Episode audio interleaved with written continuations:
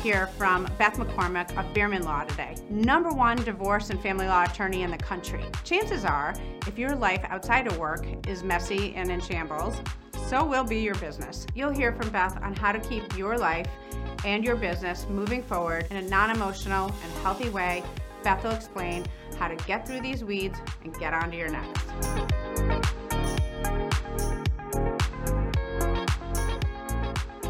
Beth, thanks so much for being here. I um, am a little slightly intimidated by your amazing brain power of law, what we're going to talk about, but uh, I'm excited for everybody to hear some of your things. Thanks for having me. I'm super excited. All right, so um, you don't get titles like the billion dollar divorce lawyer and uh, some of the really fancy accolades you have um, after your name and be so uh, sort of imminent about not loving the whole traditional divorce proceeding. Mm. So tell us how you reinvented the model in your law firm, which I think is so fascinating the way you go about uh, one of the parts of law you practice is divorce, um, you know, getting couples successfully separated. Yeah, so I try to do it differently. I've practiced for 32 years, and about 15 years ago, I um, was realizing that I was not living my life congruently between my personal life and my business life. I couldn't go home to my daughter every day proud of what I did that day. Um, nature by its divorce, you're hurting someone. And um, I had a moment where I um, decided that I wanted to shift who I was professionally to match who I am personally. And so I started doing trainings in mediation and collaborative law, which is a completely different mindset and model for how to divorce. And I'm doing that now exclusively, but I bring in a ton of litigation because couples think they want to fight. So I have a firm that allows us to do litigation or any softer kind of divorce, which is mediation or collaborative law. So literally, um, some of the stories you've shared, not not the you know details or names, but I, I find it interesting how you know sometimes the people with the more stuff more assets more things are also the hardest bargain for you. How do you disarm these um, two people so they can sort of get to what they're there for to begin with is to you know close out that chapter and, and move forward? Right. So the idea is to de-escalate in whatever way that couple can best de-escalate right? So i try to get to know them from the minute i meet the person that wants to hire me. So i look at them through each of their lenses right? So let's pretend i'm meeting with the woman. The woman's telling me all about their story but i want to understand who he is so that i can better understand how to recommend that they divorce. Sometimes it's very clear there's no way that they could do a soft divorce.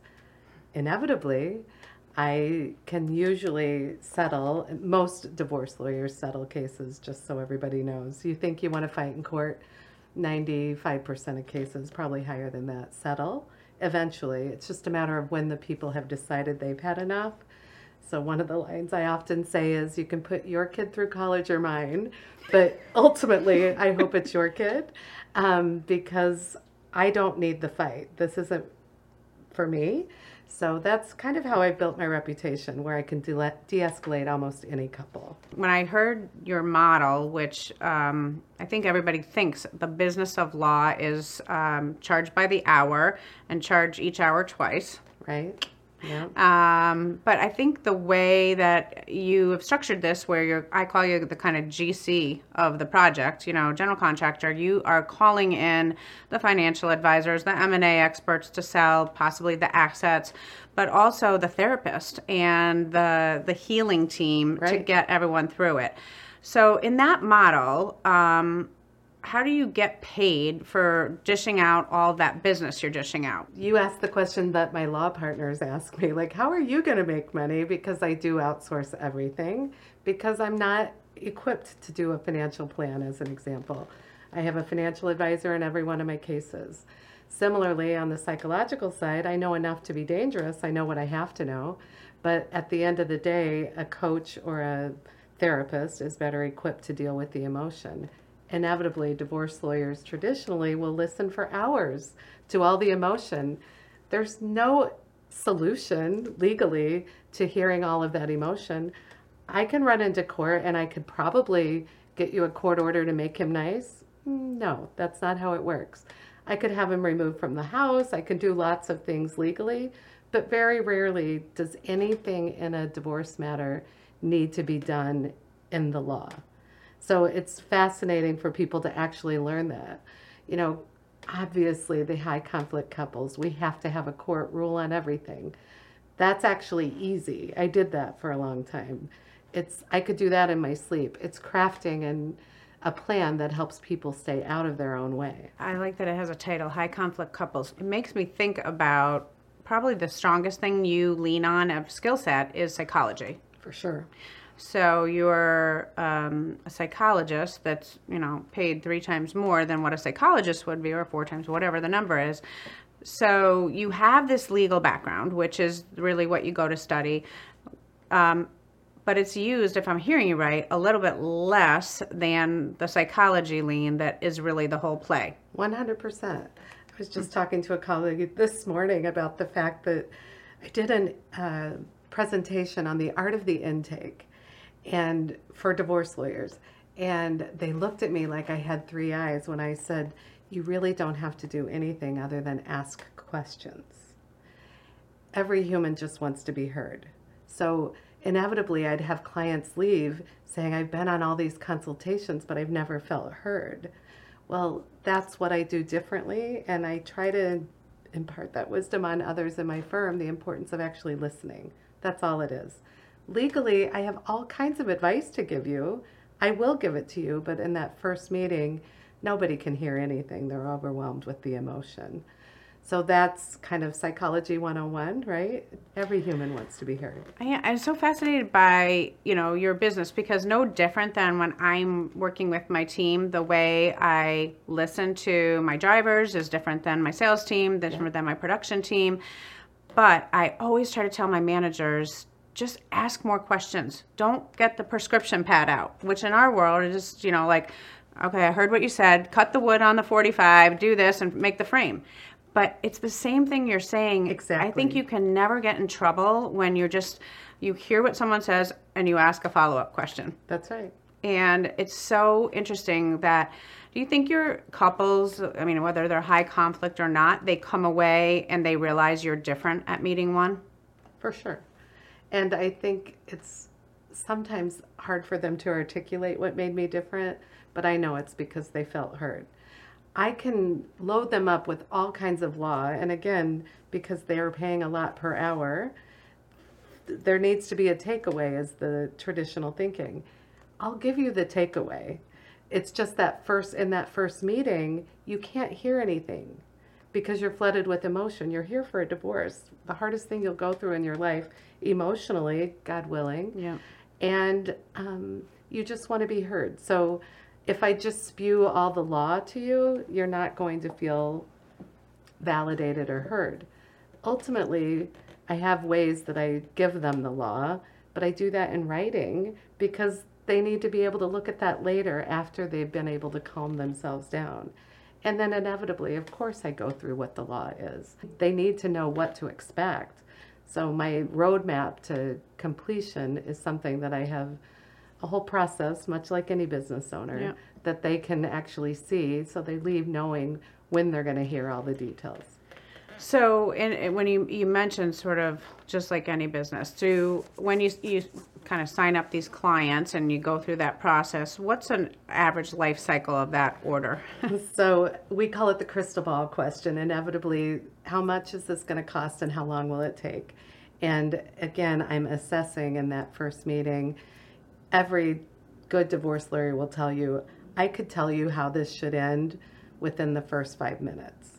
Hmm. If I'm looking at what the assets are, what the family dynamic is, I can tell you how it should end but it's the emotion that you have to tease out in order to help them figure it out.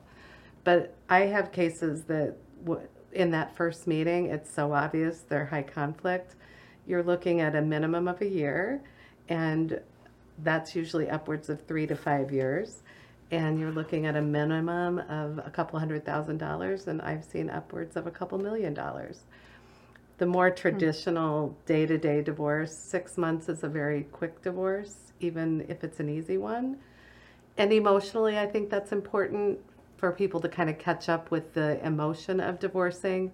If you do it too quickly, it can be dangerous. Sure. Um, so there's a reason that there was always a cooling off period because people could run and get a quick divorce and make a mistake in even divorcing.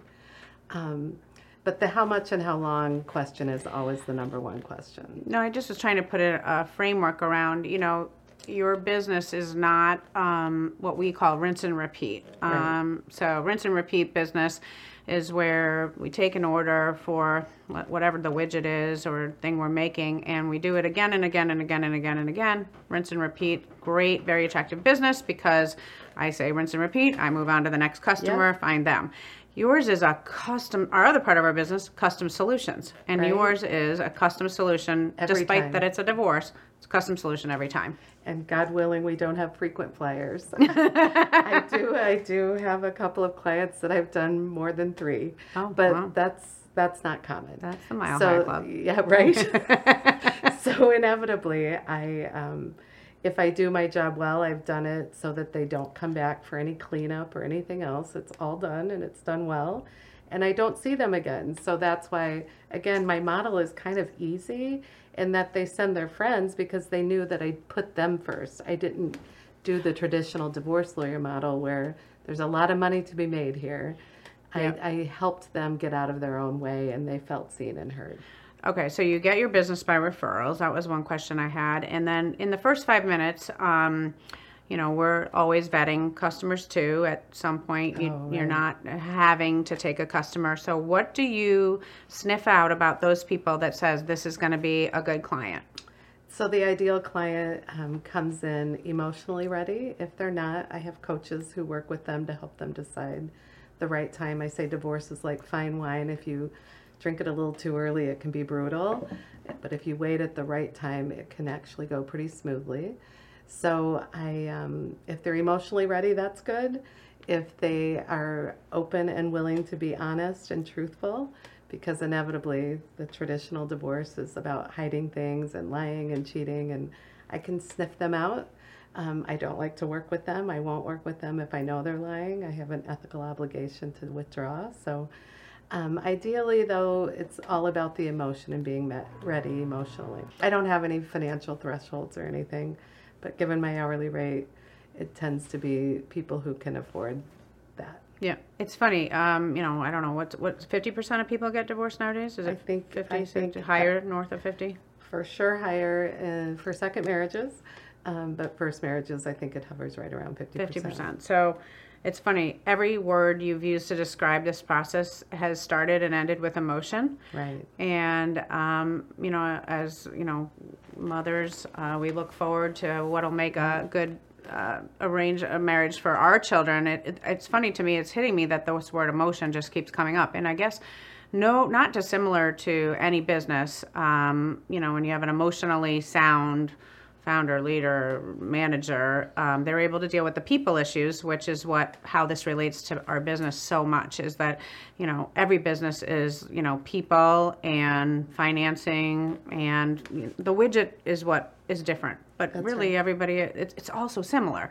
So I'm just wondering, um, you know, the the good old liberal arts education of having those psychology classes, getting everybody that you're you know on your team, you know, emotionally ready to deal with business is something we just don't talk about. But We don't. it- it is so interesting that you just keep using that word over and over, and I think it's something to really ponder. Like, are we as adults, as you know, mothers of young adult children, getting our children emotionally ready for their next?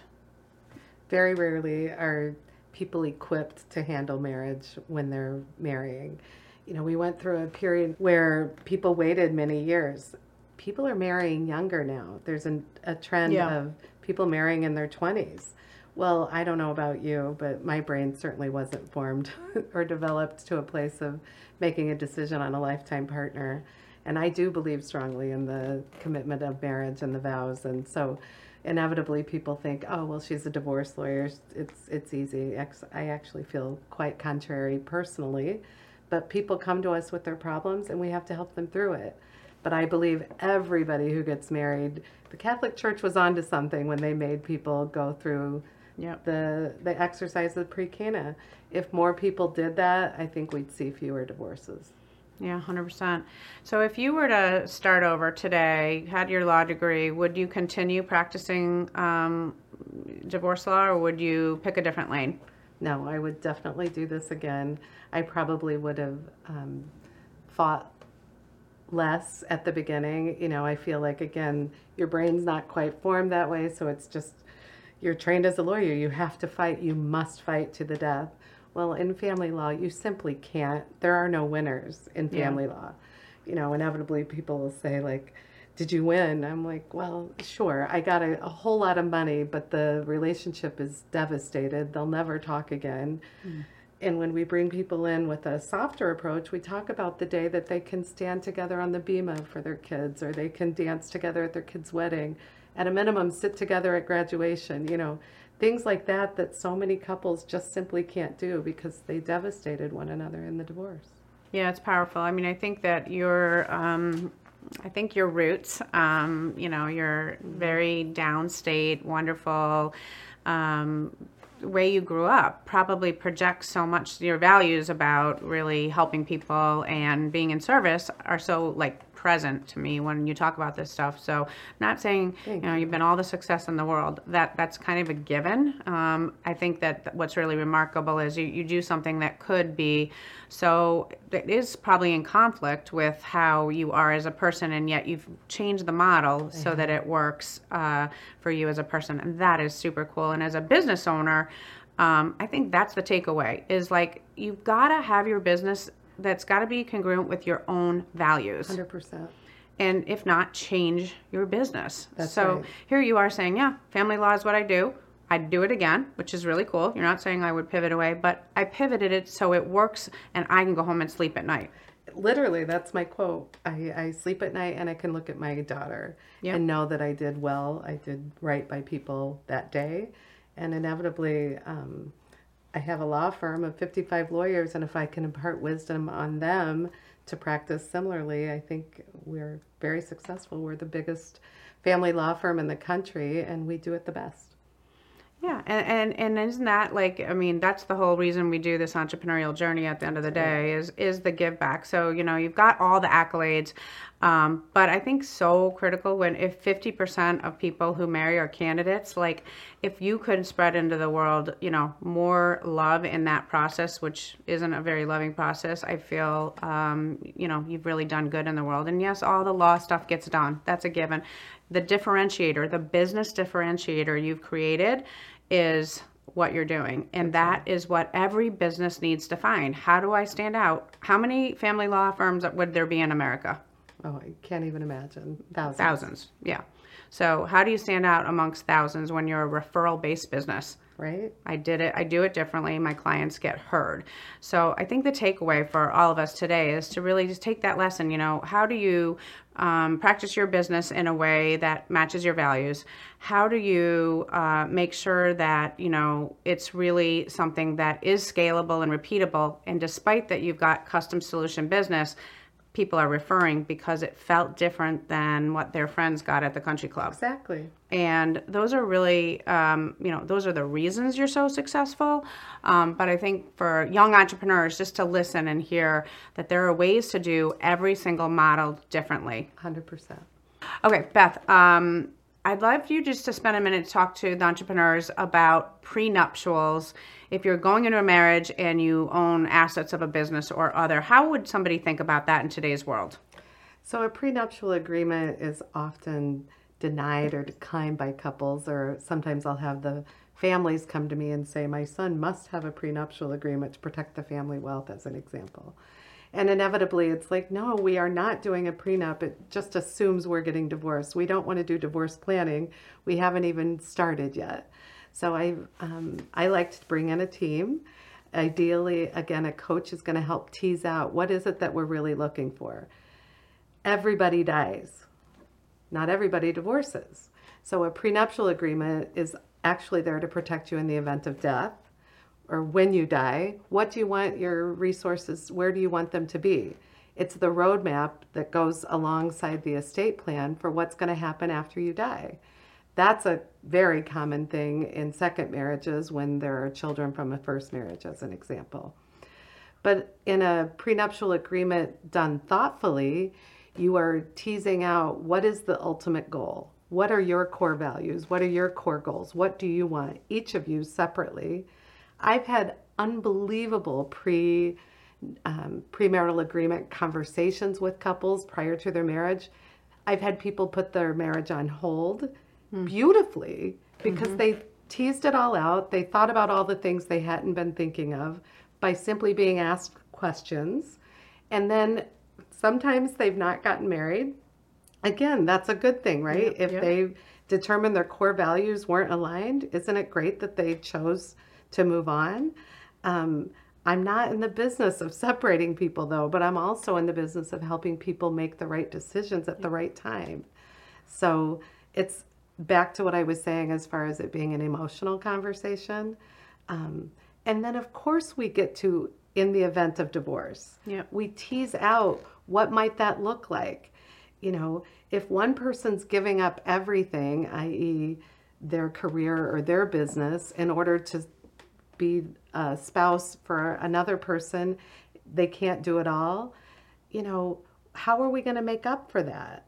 If I'm going to be traditional in the, let's say a woman gave up her career in order to marry the guy who's the business owner.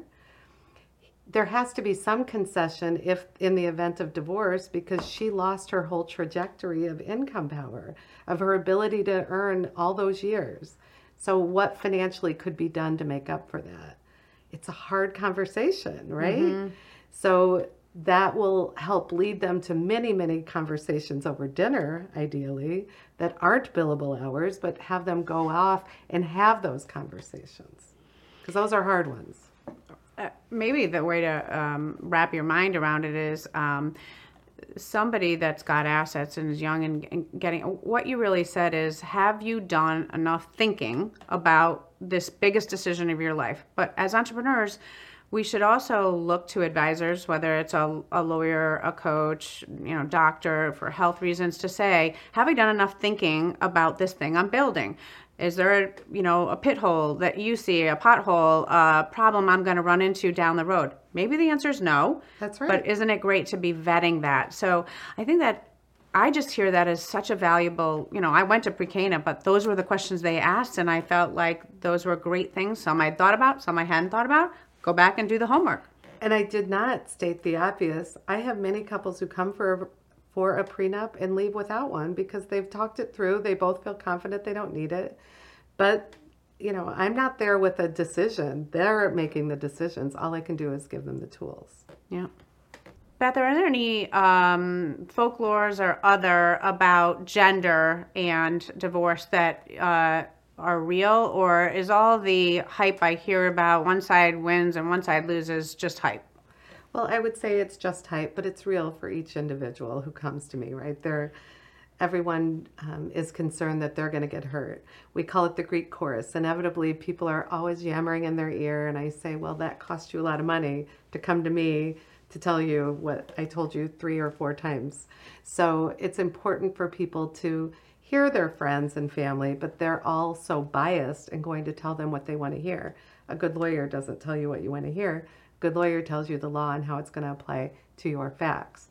So inevitably, women feel that women always get screwed, men always feel that they get screwed, and inevitably, the system is not really effectively designed to help people decide, which is why I pull them out of the system, the legal system, and sit at a table and talk through it and talk about their core values and their goals. Because inevitably, if you do that, couples are always aligned. 95% of the time, their ultimate goal is to preserve assets, have the children stay healthy, get this done as efficiently and effectively as possible. And at the end of that, if you feel you were screwed, well, you made the decision. A judge didn't impart it upon you. So the ultimate goal is for everybody to be heard. No gender is getting um, screwed more than the other. Uh, as we've evolved as women, thankfully. We are the business owners very often, mm-hmm. and inevitably, we have to pay the same support that a man would have to pay if that's the way the facts line up. Yep. The dollars are the dollars. So it doesn't matter who earned them or who's spending them, it, the dollars are the dollars. So Beth, we have in common that um, we both, you know, kind of sold our businesses upstream to bigger companies. And when you um, joined six years ago, seven years ago, you took your company and sold it to, and you were the first female partner owner um, inside of a very old law firm full of men. How did you get that done? Well, interestingly, it's in the legal field. We don't sell our business. We, I am my business. So I took my business, my smaller business, and took it into my current firm, Beermann, which was a, at the time a six-year-old law firm that, or actually 55-year-old law firm that had never had a woman owner at the table. So I negotiate myself into the company, and I'm bringing up issues that they had not even thought of. Wait, laptop computers for every human? Believe it or not, it was it was unheard of. And I'm explaining to them who does your laundry, who does your grocery shopping, how does everything get done for you. The women were doing it, and now we have many, many female attorneys in the firm, but no owners. So I'm now at the table with the men, helping them see the importance of valuing each person in the firm and meeting their needs so that they can be the best lawyer and the best mom and wife and everything else they are. But these men never thought about that and the importance of meeting each employee where they are. And how have you been able? I found it very frustrating in, in my transaction to have to be teaching those conversations to such a big business. How have you been able to just bite the bullet and say, you know, this is just my road to hoe? Well, again, they're great humans. It's not like they were lacking in any way other than they just had not thought of it. The employees were doing fine, they were producing just fine but they were exhausted because you have to be so you have to be in the office at such a such time. You have to be in court. You have to do everything. At the end of the day they're spending a lot of money on help and nannies etc well the pay scale was such it just didn't make sense. So since i've been in my business i there are now four women owners and oh, um, we continue to elevate every year because the women are producing and outproducing the men that's awesome. I mean, the, I, I love the part that you paved the way and now you're bringing um, people along. That's just so fabulous. You do not kick the ladder behind you ever. Yep, yep, absolutely. So, Beth, I want to go back to um, the financial model of your particular practice within the firm. Um, you are, you know, having your clients sign up to not fight, and that means that the trajectory is going to be shorter by design, which means there's going to be smaller fees. I know your partners can't love that. it is pretty funny. When I first came in, there were many questions about my model and how can I possibly bring in the income I do. Well, it goes back to I move them in and I move them out and they send their friends, and ultimately I'm just as busy, if not more busy. But I also um, am able to help the client see the value of sitting in a room and talking rather than just heading to court and having a judge resolve everything. It's the same hourly rate whether you're in court or sitting at the bargaining table.